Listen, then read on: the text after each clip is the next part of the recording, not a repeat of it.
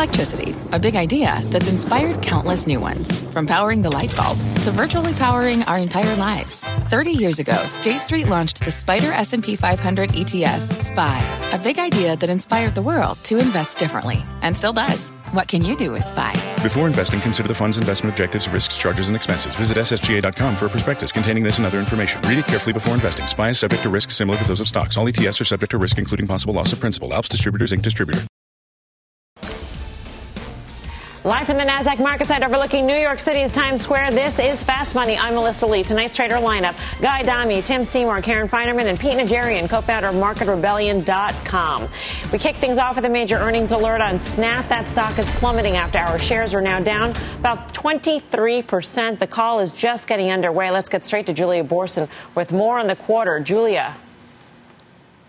Well, Melissa, that stock is plummeting after Snap reported third quarter revenue that missed estimates. And the company, most importantly, I think this is really what the issue is here. It guided to lower than expected revenue for the fourth quarter. Now, Snap did beat on daily active users. It added 13 million over the course of the quarter for a total of 306 million daily active users in the quarter. That beat estimates by about 4 million. But Snap CEO Evan Spiegel warning in his prepared remarks that Apple's iOS privacy changes are impacting the company more than anticipated. Saying, quote, while we anticipated some degree of business disruption, the new Apple provided measurement solution did not scale as we had expected, making it more difficult for our advertising partners to measure and manage their ad campaigns for iOS. Now, Spiegel goes on to say that the company is working on building its own first party data measurement tools to help mitigate the impact of these Apple privacy changes. The company also noting that supply chain constraints and labor shortages are hurting its advertisers, and in turn, that is impacting Snap's business. Now, take a look at some of the other social names that are taking a hit on this news. Now, along with Snap, Facebook, Twitter, Pinterest, and uh, and Google parent Alphabet are all trading lower. Of course, Melissa, these results from Snap raise questions about whether we will see similar impact for these other social stocks that are so exposed to advertising in that iOS uh, ecosystem, Melissa. And Julia, remind us, I mean, it was just a month ago or so that Facebook, correct, had a blog post about that, what they anticipate this impact would be, and investors wanted to sort of look through that um, and look at what we have right now. I mean, the reaction is, is uh, you know, the ripple effect across the sector is just really notable. Yeah, really notable. So I think, Melissa, what Facebook warned about was exactly this. It was a measurement issue. If they can't accurately measure, it makes it very, very challenging for advertisers. And so um, Snap had taken a slightly different approach than Facebook. Snap had said, we're going to be working with Apple and their measurement system. We think that that's going to work out turns out that that's not accurate enough, and that's why Snap is now shifting gears and building its own first party data and measurement system. So I think, you know, Facebook did handle this differently, but I think that that warning, that blog post a couple weeks ago was indicating that we could see some impact like this. Uh, but Melissa, it's just, this is a, an unfamiliar area. It's new territory for all of these companies. They're trying to navigate it. It's not just a question of can their ads work in the Apple ecosystem, it's can they measure how well they work? And that's the right. key piece that we're, we're seeing right here. All right, Julia, keep us posted on this one. Julia Boorstin, the latest on Snap. Um, Guy, what do you make of this? This might come back to bite me uh, in the rear end, but I'll say this: Look, Snap was expensive going in, but a lot of people still love the stock. I mean, Goldman Sachs, I think on September 13th, initiated with a $90 price target, and oh, by the way, when you parse through the numbers, they still had 57% year over year revenue growth. So, pretty, pretty astronomical numbers. Okay, but I get it. Valuation is a concern. They whack the stock. But Facebook down here, in my opinion, is a bit of a gift. Because if Facebook didn't warn already on the back of this, given all the things that they've been going through, you got to believe that the quarter on Monday is going to be stellar. So, Snap is a valuation concern. Facebook at these levels is trading at 20 times next year's numbers. I think you got to buy the stock. I was sort of I couldn't figure out what the stock looked like into earnings given the run that it's had over the last week or so. But I think the setup now looks really compelling into earnings on Monday, in my opinion. Why shouldn't Facebook investors, Karen, be concerned about what Snap is saying? I mean, the, the CFO had already said in the previous earnings conference call that the bigger impact would be in the third quarter. They talked about it in the blog post. We're getting confirmation from Snap that there was a big impact in the third quarter. And so, are you worried, Karen?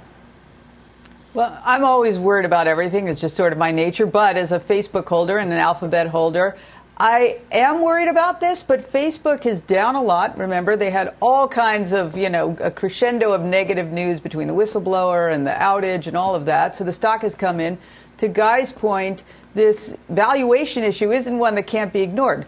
Snap had a much, much higher valuation due to its higher growth. So uh, when you miss and you have a super high valuation, you're going to get punished more. So I don't know if this is enough of a punishment for Facebook and Alphabet, but it does set up better going into earnings, having been down. And they've already sort of addressed this. I don't know if this is the kind of thing, if we get a really bad tape on the day that uh, Facebook announces if it's going to trade down again on the exact same news, which is this, uh, if the effects of the Apple privacy changes. I don't know, but to me, ultimately, it comes down to valuation. When you back out the cash from Facebook, it's not even close. One other thing that's sort of interesting is for PayPal, which has just gotten crushed on the idea of maybe they're going to buy Pinterest, this just sort of adds more cold water for some investors who don't want PayPal to do that. Pinterest trading down. Um, so it'll, it'll be interesting to see how the whole industry shakes out. I think Facebook and Alphabet will hold up the best.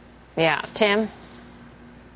Well, who needs crypto when you could have owned Snap from pre-COVID levels? I mean, stock's up 400%. Everybody's focused here on the very important, the, the, most important issue is this is a stock that's 23 times 2022 revenues, 23 times sales. I mean, that's crazy. Uh, and so I think the whole Apple iOS uh, ad campaign measurement issue is an issue for all of these players, but but it affects them all, you know, proportionally the same way, and it kind of it's a macro issue. It's it is what it is. Um, doesn't necessarily change what the underlying business was. I do think advertisers have uh, a more difficult problem, and then there's companies in the tech space that actually this is what they do for a living, and I think this serves them actually quite well. But um, I think interesting also to hear about supply chain dynamics mm-hmm. also affecting the ad campaigns. And that was something we hadn't heard from other people as well. Yeah. So to me, this is a snap issue on valuation, even though these are headlines that we've been reading from all of them on the iOS headwinds. I mean, it makes total sense, right? But yeah, when I read it, I, was like, oh, oh yeah, that's something I, I really hadn't thought about, Pete. And that is, you know, the supply chain issues impacting their advertisers, which is then impacting advertising with Snap, which is another headwind that Snap faced. Yeah, absolutely. And they promised so much as well, Mel. I mean, if you go back and look and see what they were projecting for this quarter, it was astronomical and it made it very difficult. And you guys are all talking about, I think, the right things, which is when you look at this from a valuation perspective and you look at the PE or whatever metric you want to look at for Snap versus a Facebook, for instance, it's not even close. And the cash that Facebook is able to generate is unbelievable. They trade in the 20s in terms of the PE. So there's a lot of differences between these companies. I realize they're both in the social world, but one of them certainly uh, separates itself from the others when you look at balance sheets. There's no doubt about it growth is an issue. And when they actually projected some of the growth for next quarter as well, that didn't look so great. So I think there's a lot of different reasons why right now Snap is in the penalty box. Snap is definitely getting hammered today, obviously down 20 plus percent. But I look over at Facebook, and I, just last week, I actually bought a little bit more stock in there, not calls. I bought stock on that pullback. I probably will be reevaluating and looking at that again to possibly look to maybe add more stock on this pullback because I just think it's far too cheap. And I think Facebook is so much better run and they're so much more mature right now. I think Facebook has a great chance for a snapback. Um, to Karen and Pete's point, Guy, I mean, it is a better setup going into earnings for the rest of this group to trade down lower on this issue as opposed to trade down lower when they actually report. Um, at the same time, you know, one when they report and, and on the snap call, I would think that investors still want clarity on on when the the the bulk of the impact will be felt of this iOS change. And if the companies can't give clarity on that, then it's sort of an open ended question that, that's hard to deal with clarity uh, in terms of this, I think the best, probably, this is just my opinion, I think the company best suited to give clarity would be Facebook, you would mm-hmm. imagine. But, you know, I could be 100% wrong on this. And, but I think in terms of what we've all talked about, um, clarity comes in form, many different forms. You get bang for lack of clarity when you're trading at the, the valuation that Snap was trading at. I think you get the benefit of the doubt at the valuation Facebook's trading at. So, listen, I understand why all these stocks are down. We didn't even talk about Google, which, by the way, is probably lower as well. I haven't looked, but you know, just in terms of valuation and the setup into earnings. Again, I was sort of apprehensive about Facebook, given the big sell-off, the subsequent bounce. I didn't know what to make of it. I think I'm a little clearer now into how it sets up into Monday. Now, we could do the show on Monday night, and you could start by fricasseeing me, and that would be fine because it's happened before. but you know, we try to get ahead of things on this show, and I think the, the sell-off in Facebook to me gives you a buying opportunity in into earnings uh, a couple days from now. Let's get more on Snap with Jefferies tech sector specialist Jared, Jared Weisfeld. Jared, great to see you. Um, what's your take on this move in Snap? So I agree with what everyone's been saying. You, you, I think, and I think everything needs to be put in perspective in terms of expectations and trying to frame IDFA, which is the Apple privacy change that clearly impacted the business more than expected in the quarter. You know, for the last six quarters, Snap has been re- beating revenue by about 10%. And here we walked into not only something that's not in line, but obviously a, a straight out miss versus the street they grew revenue by about 50%, 57% year on year, which is obviously a staggering number. But, you know, buy side and investors were looking for something closer to 70% year on year growth. So, so clearly an expectations miss there driven by the Apple privacy changes. Underneath the surface, you have the engagement trends, which are certainly positive, right? You, when you look at daily active, active users, DAUs, those nicely beat for the quarter at 306 million, 4 million ahead of the street their guidance that they gave on the conference call coming in ahead of the street at the forward quarter. So it's not a user problem, but it goes back to the fact that they're having a significant problem trying to go ahead and be as effective with their ads in the context of an IDFA world. And that's really taking its toll on the growth rate. So, you know, this is not idiosyncratic to Snapchat. Anyone within the ad tech ecosystem is clearly going to be impacted here. But, you know, when you look at Snap trading at, you know, north of 20 times revenue, which is an eight to nine percent, eight to nine point premium where it's been trading versus the last uh, the last three years. You know, clearly a, a big reset uh, ahead for sure. Jared, I got a quick question for you. So, based upon what you're talking about, it sounds like you're viewing this the same way we are, but I just want to hear confirmation on that. How about Facebook? What are you looking forward to come Monday in terms of Facebook after what we've heard just now this evening?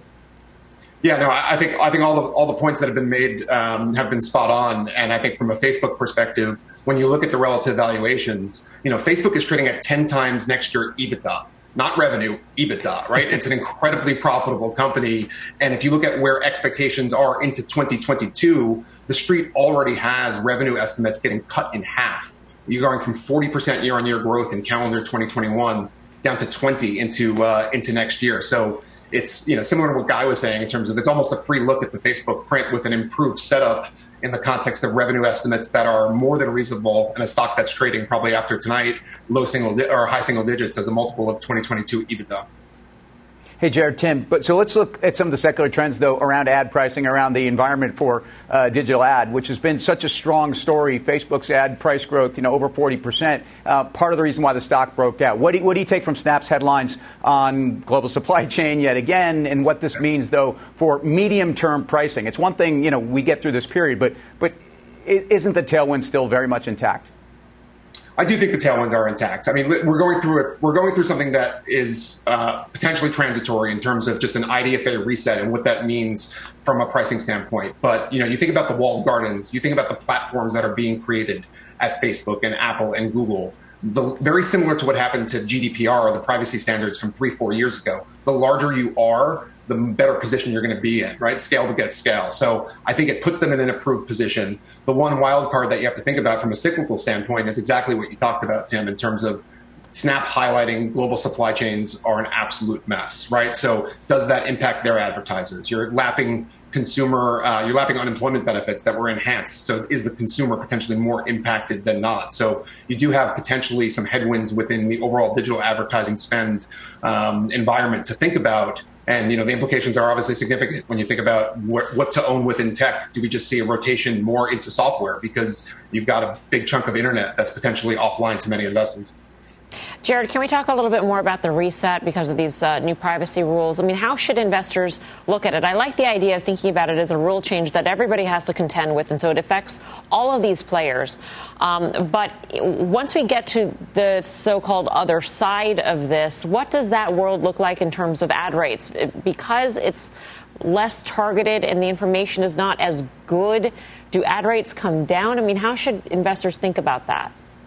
So I, I, think that's exactly right. So we're going through this reset. Ad rates are coming down. You have to believe that the likes of Snap, the likes of Facebook, those large established players that have those large R&D budgets uh, it's amazing that Facebook is still trading at 10 times EBITDA in the context of, you know, they're going to spend 90 to 95 billion dollars next year from a cost standpoint in terms of all of the OPEX plus cost of goods. I mean, they're pouring so many billions of dollars into this. So clearly they're, they're going to do what they can in terms of just to increase efficacy of these ads. So longer term, I, I think you have to believe that they're working on a solution from that standpoint. But, you know, th- there are other alternatives to think about, right? Do you have advertisers that shift dollars away from Facebook, away from Snap, to the likes of, you know, whether it's a Unity or an AppLovin or an ironSource, do those names potentially benefit from an advertiser shift perspective? Because there's just such a difficult time from a targeting standpoint. But you know, this does level the playing field across the board. Everyone is facing these headwinds, and it's not just a Snapchat problem. So it can't necessarily be assumed that things go back to normal after this reset. That's no, what it sounds I, I like. That there's a possibility yeah. that that there's a shift. Absolutely, you know, unless Apple backs down, and you know that's not mm-hmm. something I'm expecting. You know, Tim Cook has been so adamant that privacy is something that he takes so seriously from a corporate standpoint. If that's right. if that's going to be their stance, then that's a headwind for the entire group for sure. Jared, always great to get your perspective. Thank you. Thank you, Melissa. Jared Weisfeld of Jefferies. Karen, how do you think about this reset, as Jared put it? Well, the one thing he talked about, uh, which I think others have as well, is the ability of the of a Facebook and a Google to navigate this maybe better than Snap, mm-hmm. better than some others. That'll be really interesting to see. However, I mean, it, it's. I'm optimistic that they'll be able to do it. I don't know if, even if they are able to do it, it still hangs over these stocks and uh, you know puts somewhat of a ceiling on them. I don't know. It's not making me a seller at all of Facebook or Alphabet. I saw it down maybe three or so percent, um, which probably isn't down enough going into earnings. But I'm not a seller. I think they'll navigate it better than most. Mm-hmm. Something that we haven't talked about yet is the impact on the tech sector. I mean, we're talking about some of the biggest names getting whacked in the after hour session, as Guy would like to say. Um, and the impact tomorrow has got to be a negative one on the broader markets, Guy.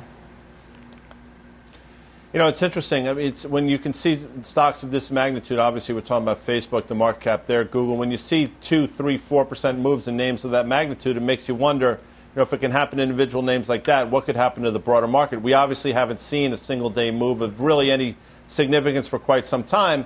It just sort of, I think, it sort of reminds us that this could happen. Um, it's going to be fascinating to see how the broader market trades tomorrow, right? I mean, we've seen news, not necessarily of this magnitude over the last year, year and a half, that's been sort of brushed off by the broader market over a day or two. I mean, tomorrow's going to be interesting. Again, I think personally, this is again just my opinion. It seems like pretty snap specific in terms of the move. Um, they went public, I think, in September 2016. I remember the first conference call was a disaster, but they were great ever since. This is really their first big misstep since but I want to give it uh, Snap specific unless Facebook proves me wrong on Monday, which I don't think they will do. Right. I mean, the runway for this market move is now until Facebook reports effectively, Tim. But we're also talking about this part of the tech sector that is getting whacked in the context of rising rates with the 10 year at 1.7% right now. So that doesn't help either. I mean, you're really taking a hard look at yeah. not just the sector itself, but the context in which the sector is trading. But but you know, Google and Facebook being value plays, quote unquote, in the mm-hmm. in the middle of this sector, I, I, think makes should make them more immune. No question. Yes, we we talked about mega cap tech stocks being very defensive in a low rate environment, in a lower growth environment. If if yields are moving higher for a couple different reasons, um, that could also be ultimately good for the economy. That's not necessarily good for uh, mega cap tech because of the allocation. I think the most important thing is where we've come from and uh, triple Qs, NASDAQ 100. So Google and Facebook make about 8% of that, and we know that the top end is really Apple, uh, Amazon, and Microsoft. But, but that up 4.5% over the last five days. A VIX sub 16. I mean, these are the reasons why I think tactically traders should be paying attention going into that big week of mega cap tech earnings. They've had a big run. Um, this seasonal pressure is something that really uh, almost seems like a distant memory, and I, you know, I think that's the most important issue right now. Seeing the moves that we are seeing in the after hours, Pete, what is the thing that you buy tomorrow or maybe tonight in the after hours? Yeah, uh, well, most intriguing to me after just what we were all just talking about is Facebook. I, I, had already reached in there once, and it had a nice run up towards 344. Then it pulled back, and now here it is once again in the 320s. I think that creates another opportunity that I'll probably be looking at. I realize that obviously there are some dangers out into the future, but here's the amazing thing with this big pullback that we've seen out of Facebook, right? I mean, pretty significant and a little bit of a recovery, a little bit off of the lows. We're up a thousand points over the last couple weeks in the Nasdaq itself. That's pretty impressive. I mean, no matter how you slice it. So there's a lot going on, Mel, and, and even with the rates where they are, as you mentioned, and yet you're still seeing the Nasdaq stocks, which are the ones that are supposed to be under a little bit of pressure when we see the 10 year starting to move to the upside. Um, it just shows you how powerful this move really is. And it is Microsoft. It's all the names that Tim was just talking about, these big mega cap names that I think are still names that we all should own because not only do they, st- they, they look great on a valuation basis, they're still growing. They're growth stocks as well. So I think that combination tells me that I still think there's room to the upside for a lot of these NASDAQ names. All right, coming up, we are all over the after hours action. In Intel, the stock is sinking after reporting its results. The call is underway right now. The details are next. And later, a retail runaway. One top analyst says a Macy's e commerce spinoff could be worth 42 bucks a share. We'll press him on that call in just a few. Fast Money's back right after this. Wouldn't it be great to have all your investment and retirement accounts in one place? Yahoo Finance, our sponsor today, makes it easy. I use it to put my investment account and 401k accounts into one hub and get expert tips that help me confidently manage my money. For more than 25 years, Yahoo Finance has been the brand behind every great investor. Whether you're a seasoned investor or are looking for that extra guidance, Yahoo Finance gives you all the tools and data you need in one place. They're the number one finance destination, producing a holistic look at the financial news cycle, including breaking news, original editorial perspectives, analyst ratings, independent research, customizable charts, and so much more. Securely link your brokerage accounts for a unified view of your wealth, including 401k and other investments. A comprehensive perspective is what sets apart great investors, and it's how Yahoo Finance ensures you have the insight to look at your wealth in its entirety. For comprehensive financial news and analysis, visit the brand behind every great investor, yahoofinance.com, the number one financial destination, yahoofinance.com. That's yahoofinance.com. Welcome back to Fast Money. We've got an earnings alert on Intel. Shares of the chipmaker are down by about 8% in the after hours on results. Let's get to Josh Lipton for the details. Josh. So, Melissa, heading into this report, Intel was up about 10% this year. It was down about 20% from its 52 week high, but now, as you noted, headed sharply lower here. As for the report, beat on the bottom, light on the top. Q4 guidance, 90 cents versus expectations of a buck 01, 18.3 billion versus an expectation of 18.25 billion. I caught up with Matt Bryson over at Wedbush. He says Q3 EPS was strong, but that data center business wasn't as strong as expected. Q4 guidance, Matt says, EPS was light, gross margins coming down OPEX going up, suggesting costs will be higher next year. Questions on the call from Matt Where is Intel on its product roadmap, and what does this company's gross margins trajectory really look like? CEO Pat Gelsinger on the call just now saying Q3 was solid. Demand for semiconductors is strong, but this is a challenging supply environment, he says. He told CNBC's Kif Leswing that he didn't expect the semiconductor shortage to really end until 2023.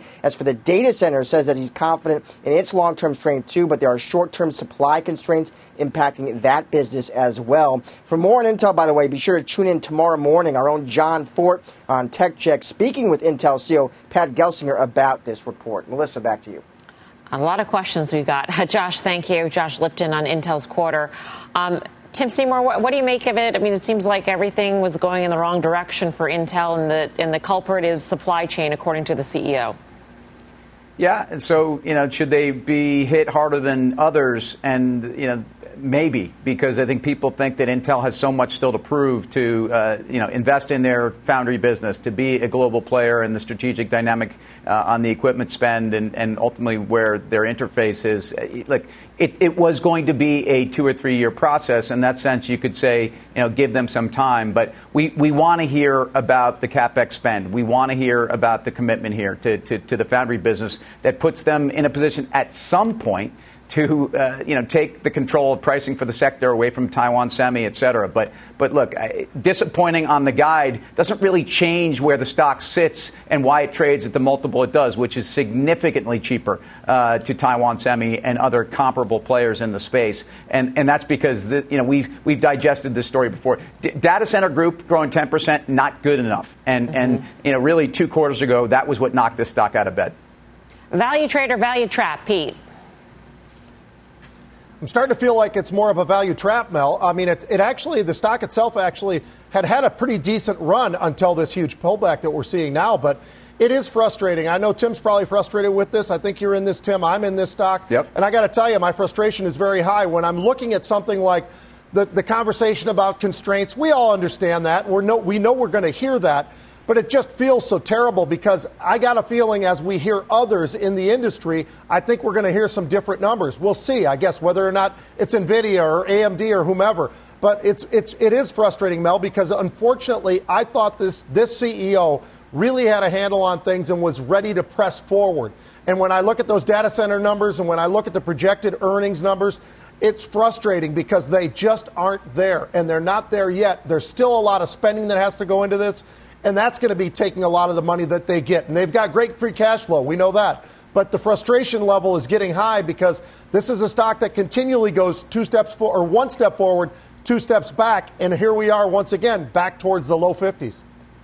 Uh, Guy, do you think Intel sets the tone for the sector, or do you think that uh, hearing the other reports will, will prove that Intel has its own problems unique to Intel? I, I, think this is Intel specific. It's been, in, I mean, you have other companies that are flourishing. I mean, AMD and NVIDIA mm-hmm. partnering up. I mean, there are a lot of really good things going on for a lot of other people. By the way, Texas Instruments, which I didn't really understand on valuation $15 ago, continues to grind higher. So they're clearly some winners. This happens to be one of the losers. I don't, look, I get data centers should be growing more than it is, but it wasn't a complete disaster. And oh, by the way, if you look at some of these other names, I mean, client computing was fine. I mean, the revenues came in a beat. And oh, by the way, one other thing. Uh, operating margins were better than the street was expecting at 28.5%, down year over year, but still decent. They took this stock out to the woodshed on the back of this, which to me is pretty surprising. But I think what people are saying was, you know what? Intel's got to prove themselves now, and they haven't been able to do it. All right, coming up, attention mall shoppers. We've got a big call in Macy's. One top analyst says it could be a $42 stock. Could tell us how he gets there. Plus, a Trump backed SPAC going off the charts today, surging more than 300%. The company striking a deal to launch the former president's social media platform. Could this shake up the entire media space? You're watching Fast Money live from the NASDAQ market site in Times Square. Back right after this.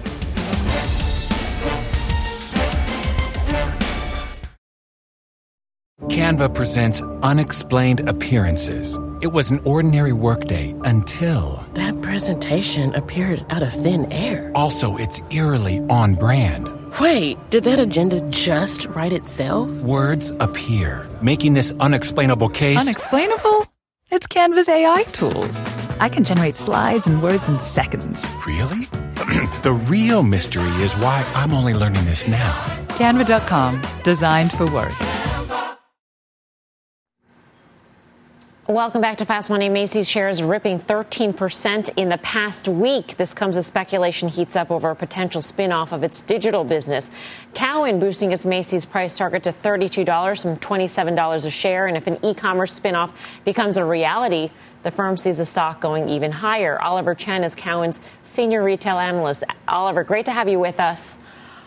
Great being so here, you, Melissa. Thanks for having you, me. Are you basically saying that after the spin-off, Macy's the brick and mortar part of the business will be worth much, much more?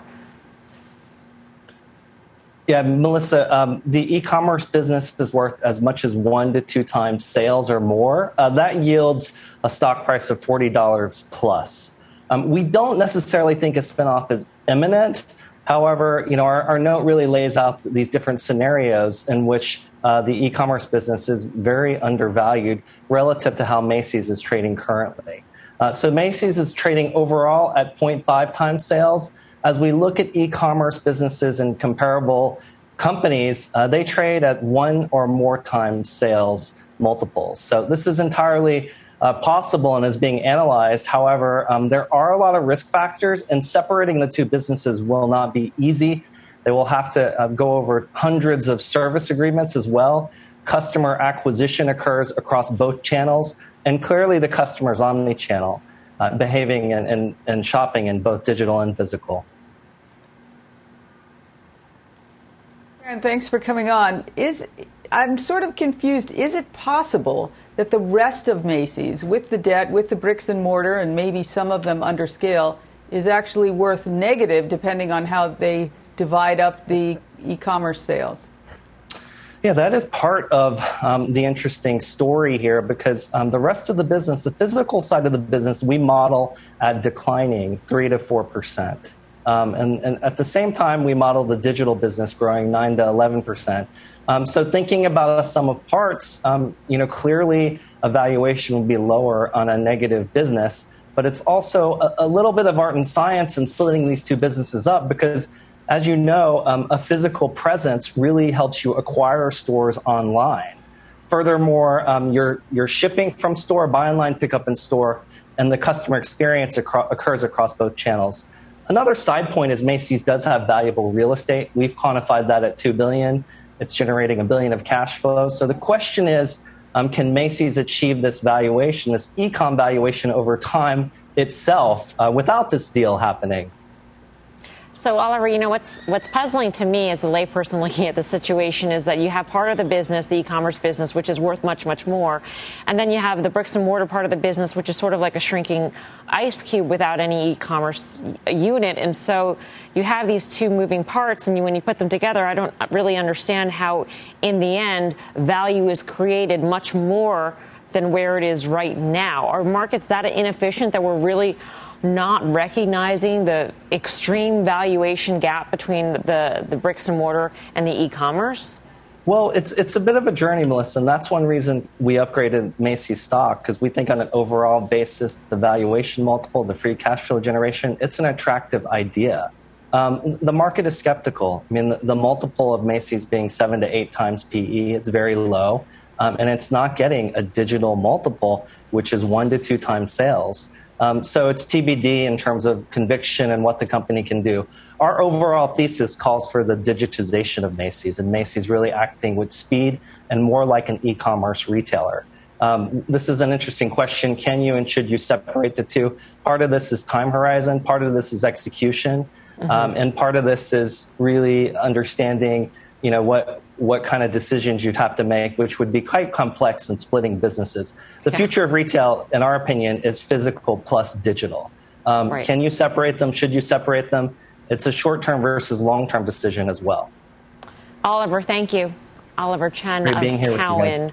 Um, Tim, I'll go to you. I mean, it does seem like an extremely complicated relationship to sort of extricate? I mean, if you have, for instance, a, a sale that's made in, the, in online and then brought to the store, I mean, presumably there would have to be, Oliver mentioned, service agreements because that store is going to send back the merchandise for uh, the online to process. I mean, it's it's complicated. It's not. This is not an easy thing it to is. do. And, and, that's what that Oliver's pointing out, and I don't yeah. think he's suggesting that it, it, should happen. In fact, it's that complementary nature of the hybrid multiple that you want to see Macy's get, which is look at what Walmart's doing. That that is core to a thesis I have uh, on a long position in Walmart, or, or how about Target? Um, give Oliver credit, by the way. He didn't just upgrade the stock today or yesterday. He also he's been upgrading the stock. He, he upgraded the stock six or eight weeks ago, um, and you know he was pointing out that digital penetration is going to be 42, 43 percent out in a couple of years. So talking about this core business. So a lot of folks have gotten excited about Macy's, um, but you know I, I, do think that this call is something that he's had out there for a while, and part of it is also just a, a sum of the parts and looking mm-hmm. at seven bucks a share on real estate and looking at a dividend that no one thought that they could pay. So that dividend yield is actually something you don't buy the stock for, but it's certainly something that protects your downside. Guy, quick on Macy's. It's interesting. I think in uh, summer 2018, it was a $40 stock. I mean, I don't think it gets there, and Pete probably knows this a lot better than I do, but this sounds like one that if you're getting paid enough to sell upside calls against an existing position, you do it all day long. I think if this gets to 32, which is the price target you just mentioned, I think you take the money and run. Coming up, a Trump backed SPAC surging more than 300% today. The company striking a deal to launch the former president's social media platform. So, what could this mean for the media landscape? We're breaking it down in just a few, and we're continuing to watch shares of Snap in the after hour session. The stock is still down about 23%. The company's call is underway. We are dialed in. We'll bring you any big news that comes out. Back right after this. Welcome back to Fast Money. Whirlpool out with its third quarter earnings. Seema Modi joins us now. Seema. Hey, Melissa, Whirlpool shares are falling uh, in extended trade as the appliance maker deals with supply chain issues. That led to the company's biggest revenue miss since April of 2009. Now, in North America, Whirlpool says constraints remain elevated across the entire supply chain. Net sales rising just 5%, driven by price increases it did see strength in Latin America, specifically Mexico, but Asia, wow, very weak. Net sales dropping 21% in the third quarter compared to the same period a year ago following the divestiture of Whirlpool China. Now, the company still referencing strength in the housing market and continued use of appliances driven by more consumers cooking as a big driver of the overall business. In the past, Whirlpool has managed to raise prices to offset higher raw material costs from steel to resin. The question is, of course, going forward, is the, the ongoing supply chain constraints make it much more difficult to do so. We're looking at shares of Whirlpool now down as much as 22% from its 52 week high. Mel? All right, Seema, thanks. Seema Modi. Tim, I'll go to you as a shareholder. What do you make of the quarter? Well, it, it's a case where supply constraints and all these dynamics are things we know. The higher input costs. I think the question you have to ask are, are some of these trends around demand things uh, that are really well understood or investors have belief in. Their international business, I think, is underappreciated. And again, some of the, the growth trends there. I, I, look, I think the, the valuation here makes this stock highly compelling. And, I think we talk about this housing trade all the time. We talk about going through home builders in more traditional ways, uh, very difficult and not necessarily a real read on where people are investing in their homes. Uh, I, I, think Whirlpool's. Uh, let's put it this way: the tailwinds around these trends are very much in Whirlpool's favors. Can they get their margins intact? I think they can. Yeah, I mean the margins are the big question because, as Seema mentioned, they've already raised prices, Karen. So how do you think about that? I think they still have some pricing power. They were able to do it mm-hmm. before. You know, I come to this question that we always ask is a uh, dishwasher delayed, a dishwasher denied, or a washing machine? I think probably not. I'll be interested. I like to hear the call, so that'll be tomorrow morning at 8. I want to hear what kind of sort of back, what could they, had supply chain issues not been present, what could they have delivered? That'll be important. And I think, look, the stocks come in a lot. So some of that was on the little pullback in housing. It's some of that I think was on supply chain. So to me, it's sort of trading down on the same news again. Um, I'm long. I like it, uh, but I do want to hear the call. I want to hear how their what their outlook is and whether they're seeing any demand issues uh, from housing. Pete, your quick take. Yeah, I just look at this stock and it's way too cheap. I think, you know, everything that everybody else has talked about just now, but it was a $260 stock, and here we are now down significantly off of that. It trades at a very low multiple. I think there's a lot of reasons 10% short on the float. A lot of reasons, Mel, I think that I would like to sniff around as well and maybe even start a position on in here, but it will have to come after if I hear something about demand. I want to make sure there is still the demand for their products. All right, coming up, a Trump linked SPAC surging in today's session. The big money details next.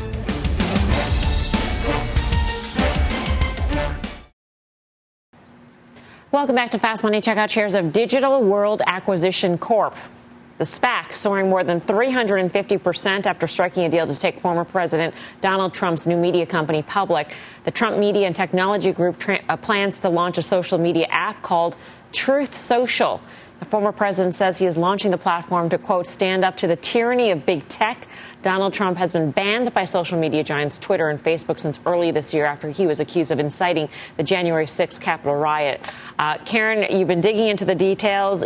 You have a position. You had a position today. What, what's the what's the status? Yeah, I know that sounds shocking. It just so SPACs are sort of a somewhat misunderstood kind of entity and the warrants that traded with this SPAC, to me, seemed ridiculously underpriced. I cannot understand why someone would not buy the warrant, which has an 1150 strike price, at now it's trading up to 15 versus the stock, which is now 57, which is about $10 higher than before we started this show. And the combined entity isn't a billion eight, which is what the SPAC looks like. That's only the SPAC's portion. The combined entity is now like closer to 10 billion. So that's pretty great valuation um, out of something that doesn't quite exist yet. It, so I don't know what happened to make this thing just take off, but it is interesting. I do think that there is an audience for it. So this will be potentially a decent competitor. If I were Fox News, I'd be a little bit concerned. Um, you know, I don't know what, how he's going to be coming at uh, Twitter, but um, I, there's sort of something there. To me, it was just a complete mispricing. I think people don't, under, don't understand how the warrants work. Um, I, I, I, just uh, this is it's it's kind of crazy though. Ten billion out of nothing. We'll see what the business actually looks like. Nobody's seen it yet. We don't yeah. know. The prospect the uh, prospectus isn't out yet, so nobody has any details. And by the way, there is a Reddit component to all of this because this is one of the most mentioned tickers today on Wall Street bets, even exceeding GameStop at one point, guys. So there are a lot of layers to this story on top of whether or not this could actually be a player in the social media space that is the story to me. This could be the meme stock we talk about now for the next few months without question. So, as Karen mentioned, I think it has a 57 handle now. Again, knowing nothing whatsoever about the, the, the company, I mean, we've seen it enough times in other stocks to see what can happen when the, when the masses get behind something. So, I think you sell this again. I said at your own peril last night. We were talking about, or, or Wednesday night, about MicroStrategies. I'll say the same thing here this could do very odd things over the next couple weeks, so strap in. Coming up, shares of Tilray blazing higher this week, and options traders are betting on even more green ahead. That trade is next. Don't go anywhere. We're live at the NASDAQ market site in Times Square. Back right after this.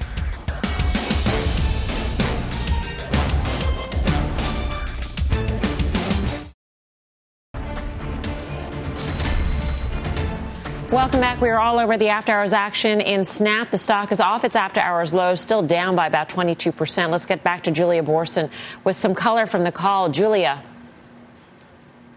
Well, Melissa, the first 35 minutes of the call was the company reading its prepared remarks. Now they're in the Q&A period. Uh, the first question was a very long one, uh, a very long answer from Evan Spiegel, he described the situation as a frustrating setback. He said this has been a frustrating setback, but over the long term, they're investing to create solutions that will help help them better serve in, uh, their advertisers over the long term. So he's trying to focus on the solutions and how different their systems will be. And he does detail some of the ways that relying on Apple's measurement of the impact of their ads just wasn't sufficient. Trying to find solutions to that right now. But we see Snap shares still off more than 21%, Melissa. All right, Julia, thank you, Julia Boorstin. And what Julia was mentioning, Guy, was this notion that some of the bigger players might be better positioned to deal with the changes in terms of having the money to spend to figure out new tools to measure better. That's always been the case, right? I mean, the names like Facebook, mm-hmm. I mean, as much as people want to shoot against them on the back of these things, they're the best equipped to take some of the uh, arrows that are shot their way. So I think that's what we are all saying at the top of the show. This, to me, just reinforces some of the points we made earlier. Yeah. Um, Karen? Yeah, I, I, agree with Guy, agreeing with me, agreeing with him earlier at the beginning of the show. I, I, I do think it did sound very specific and um, and I think Google as well has the tools to do it. So um, if they're down a lot going into earnings, that could set up nicely, as Guy is pointing out, for Monday. Yep. Uh, check out shares of Tilray, meantime, burning higher this week. The pot stock is up nearly 13%, and options traders are betting this burn continues. Mike joins us to break down the action. Mike. Hi, Melissa. Yes, at Tilray, we saw more than two times the average daily call volume. This typically does trade fairly heavy options volumes, and calls outpaced puts by more than six to one. Although I should mention that over the last 20 days, it has averaged more than four to one, so quite a lot of bullish activity. The most active options were the 12 strike calls that expire tomorrow, but we also were seeing some activity in those that expire at the end of next week. Over 12,500 of the 12 strike weeklies that expire next week traded for about 57 cents. Buyers of those calls are betting that Tilray could rally 9% plus over the next week. Tim, I noticed, I know you noticed this move, and you are, by the way, at a cannabis conference in Vegas. I am. Now I'm out at MJ Biz. This is the annual industry event, and you know all the exciting things that we talk about in cannabis, growth, M and A, and whatnot. And in Tilray's case, uh, the stock actually to the intraday highs today was up 21 percent over three days on massive volume. And so, it, you know, again, people have been critical of some of the Canadian LPs, rightly in some sense, but if you think about a price to sales multiple, which I think makes a lot of sense in cannabis because the companies, even the ones that are in the U.S. that are that are profitable, aren't really profitable in the current tax regime, and, and so about eight times sales is a big position in my cannabis ETF. I, I, think they're, they're, they're a company that will be there. Uh, Irwin Simon at the helm, I think there's a, a strong brand story there. Um, but for cannabis overall, it's been a very difficult six months, uh, which belies this growth opportunity. But you wouldn't know that in Vegas. Uh, it is game on out here, and it's a pretty exciting time.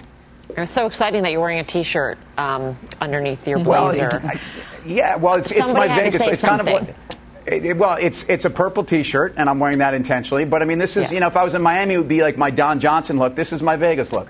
Vegas, Mel. Vegas. Vegas, baby. All right, thanks, Mike Khouw. For more options action, be sure to tune into the full show. That's tomorrow, 5:30 p.m. Eastern Time. Up next, final trades.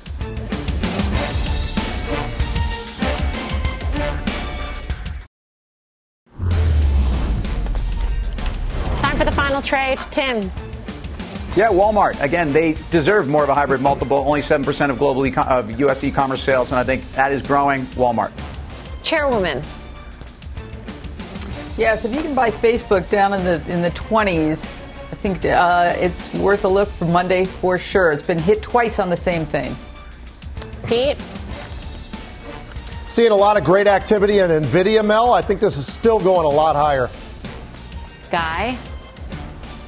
I wish I could see Tim's rig. I, I don't have any return, as they say. I'm with Pedro, except I'll go the AMD route, not the NVDA route. All right. Thanks for watching Fast Money. See you back here tomorrow at 5 for more Fast. Meantime, Mad Money with Jim Cramer starts right now. This podcast is supported by FedEx. Dear small and medium businesses, no one wants happy customers more than you do. So you need a business partner just like you like FedEx, who understands your passion for serving your customers because they have the same commitment towards you. That's why FedEx offers you picture proof of delivery, packageless and paperless returns, as well as weekend home delivery to 98% of the U.S. on Saturday and 50% on Sunday. See the FedEx service guide for delivery information. What's more, FedEx Ground is faster to more locations than UPS Ground. Trust FedEx for timely deliveries. See what FedEx can do for your business. Absolutely, positively FedEx.